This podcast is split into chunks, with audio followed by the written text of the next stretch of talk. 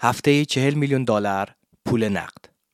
بعد از فروپاشی جمهوری در افغانستان و با روی کار آمدن گروه طالبان میلیون ها دلار پول به صورت نقدی به این کشور واریز شدند. این پول ها که در ابتدا به صورت هفتگانه و هر هفته چهل میلیون دلار بودند در این اواخر به پرداخت های بیشتری ارتقا یافتند جامعه جهانی و در رأس آنها ایالات متحده منبع این پول ها هستند و هدف نیز کمک های انسان دوستانه به مردم افغانستان بیان می شود اما بسیاری از آگاهان این پول را به نوی کمک به دستگاه طالبان و کمک به ثبات آنها بیان می کنند زیرا طالبان با کمک کمک های نقدی می توانند معاش کارمندان و نظامیان خود را پرداخت کنند و از طرف دیگر با دور زدن بروکراسی قسمتی از این پول ها را خرج مقاصد تروریستیشان نمایند. در این رابطه مصاحبه کوتاهی انجام داده ایم با قدرت الله رحمت استاد سابق دانشگاه بلخ و همچنین مسئول سابق مدیریت خطرات مالی در یکی از بانک های خصوصی افغانستان که با هم میشنویم. برای اولین سوال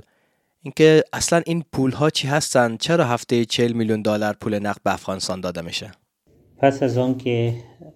در آگوست 2021 دولت امریکا و متحدینش به خروج ناگانی نظامی اقدام کردند تسلط دوباره گروه طالبان در افغانستان رقم زد و در نتیجه آن تمام دستاوردهای 20 ساله مردم افغانستان در همه ابعاد مختلف یک شبه به باد فنا داده شد فرو ریخت و مردم افغانستان را در یک حالت شوک عمومی قرار داد. و برای اینکه از بخشی این درد و علم ناشی از روی کرده جامعه جهانی در قبال مردم افغانستان کاسته شده باشه. جامعه جهانی به ویژه ایالات متحده امریکا همچنان تعهد کردند که به کمک های بشریشان به مردم افغانستان ادامه میتن پول هایی که به گونه افتوار تا 80 میلیون دلار به افغانستان انتقال داده میشه در واقع بخشی بزرگی آن مربوط به همین کمک های بشری است که از طریق نهادهای کمک رسانی و ممکن است که به مردم افغانستان تا اندازه زیادی برسه. البته یک بخشی دیگری این کمک ها یا این پول های نقده ممکن است که به اهداف غیر از آنچه که بیان شده به مصرف برسه. مثلا ممکن است پول های استخباراتی هم باشه که به اهداف دیگری ممکن در منطقه استفاده شود. ولی بدون شک بخش عمده آن اهداف کاملا بشری داره.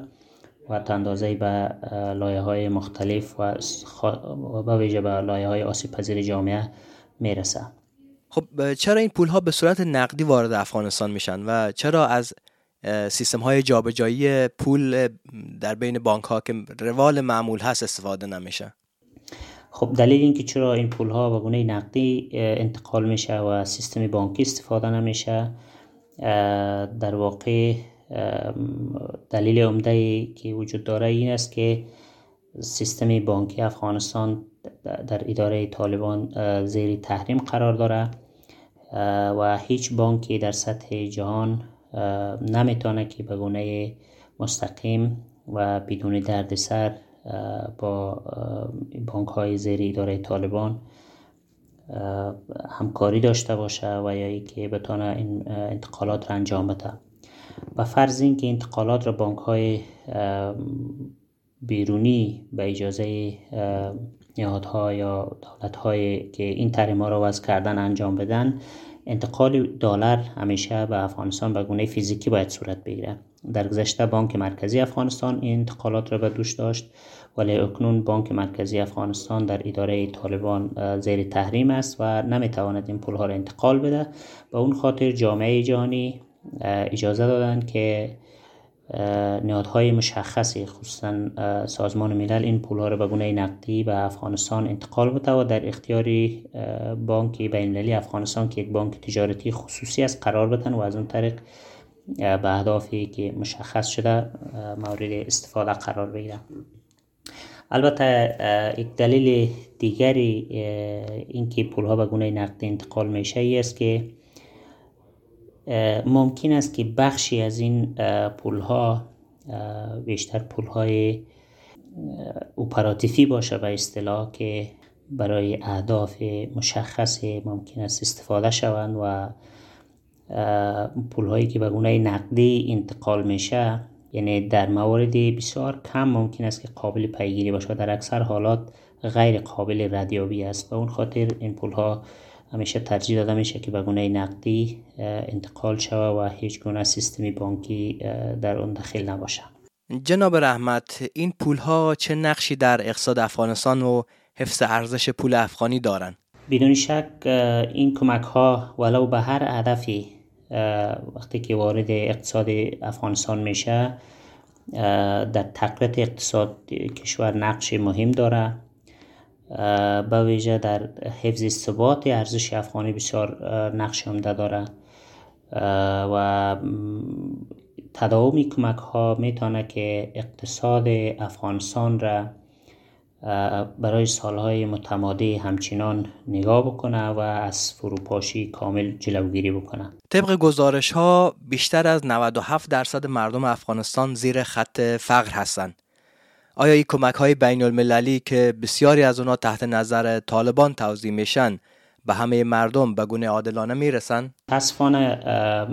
در مورد این که آیا کمک ها عادلانه زیر نظر طالبان صورت می‌گیره یا نه قطعا شک های وجود داره بدون شک که طوری که در طی های گذشته کاملا به وضوح مشاهده شده طالبان بیشتر این کمک ها را در ساحاتی که عمدتا مساعد بوده در گذشته برای رشد طالب بیشتر اختصاص دادن. طالبان از این کمک ها به اساکیر و سربازانشان که آسیب دیدن در طی جنگ ها و خانواده از اونا بیشتر کمک می‌کنن و حتی گزارش های وجود داره که در مناطق عمدتا طالب خیز پول ها به گونه نقدی هنگفت توضیح میشه. برعکس در مناطقی که زیاد مساعد برای طالب نبوده در گذشته کمک ها بسیار ناچیز و حتی در مواردی به عناوین مختلف از توزیع کمک ها خودداری شده که نمونه ها و مثال ها و حتی اسناد و مدارک زیادی در این مورد. بسیاری از کارشناسا باور دارند که طالبا با استفاده از پول های کمک شده و بودجه دولت به تحکیم پایه های قدرت خورد پرداختند. نظر شما در این مورد چی است؟ بدون شک وقتی که این پول ها به گونه نقدی و دور از سیستم بانکی انتقال میشه و از سوی دیگر با وضع محدودیت هایی که گروه طالبان بالای جامعه افغانستان به وجود آوردن بخصوص بالای محدودیت هایی که سیستم خبررسانی در افغانستان زمینگیر کرده و روزنامه نگاران و پژوهشگران مربوط به شفافیت و حسابدهی و امثال این خصوصا یعنی محدودیت بر ناظرین بیرونی و داخلی وضع کردن و این باعث ازی میشه که هیچ کسی از گروه طالبان در مورد استفاده نهایی از این پول ها حسابگیری کردن نتانه به او خاطر ممکن است که گروه طالبان بخواین یا حداقل تلاش بکنند که از این پول ها به اهداف مشخصی مثل تقویت یا تحکیم قدرت خودشان استفاده بکنن از این پول ها برای سرکوب مخالفینشان استفاده بکنن از این پول ها برای تبلیغ و ترویج افکارشان اندیشه هایشان و چیزی که آنها به عنوان نظام و ارزش های خودشان می‌دانند در جامعه استفاده بکنند. و ممکن است که حتی به هیچ کس حسابم ندن. به اون خاطر این کمک ها در کنار اینکه به مردم افغانستان تا اندازه زیادی کمک می‌کنه از نظر اقتصادی بدون شک بر حفظ تداوم نظام طالبانی هم کمک می‌کنه و طالبان می‌تونن با استفاده از این پول ها در تحکیم قدرت خود همچنان استفاده بکنند. طی یک سال و چند ماهی که از سلطه طالبان بر افغانستان میگذرد این گروه نشان داده است که هرچه تعامل جامعه جهانی با آنها بیشتر شود آنها برای پیاده کردن اهداف و مقاصدشان یقین بیشتری پیدا می کنند. در اختیار قرار دادن میلیاردها دلار پول نقد برای گروهی که اکثر آنها به عنوان تروریست تحت تعقیب هستند امیدی برای تشکیل یک دولت فراگیر را از بین خواهد برد. از طرف دیگر خیال راحت طالبان از بودجه باعث شده هیچ مذاکره در زمینه تشکیل یک دولت فراگیر و همه شمول رو هم نپذیرند. طالبان برای دریافت پول بیشتر حتی مردم افغانستان رو به گروگان گرفتند و هر روز محدودیت جدیدی وضع می کنند این محدودیت ها شامل بستن دروازه مکتب ها و دانشگاه ها برای بانوان و اجازه ندادن زنان برای کار در مؤسسات داخلی و خارجی و حتی دخالت در امور شخصی مردم هم هستند که هر روز به این لیست افزوده میشند. علی موسوی Our Voice رادیو درایکلند.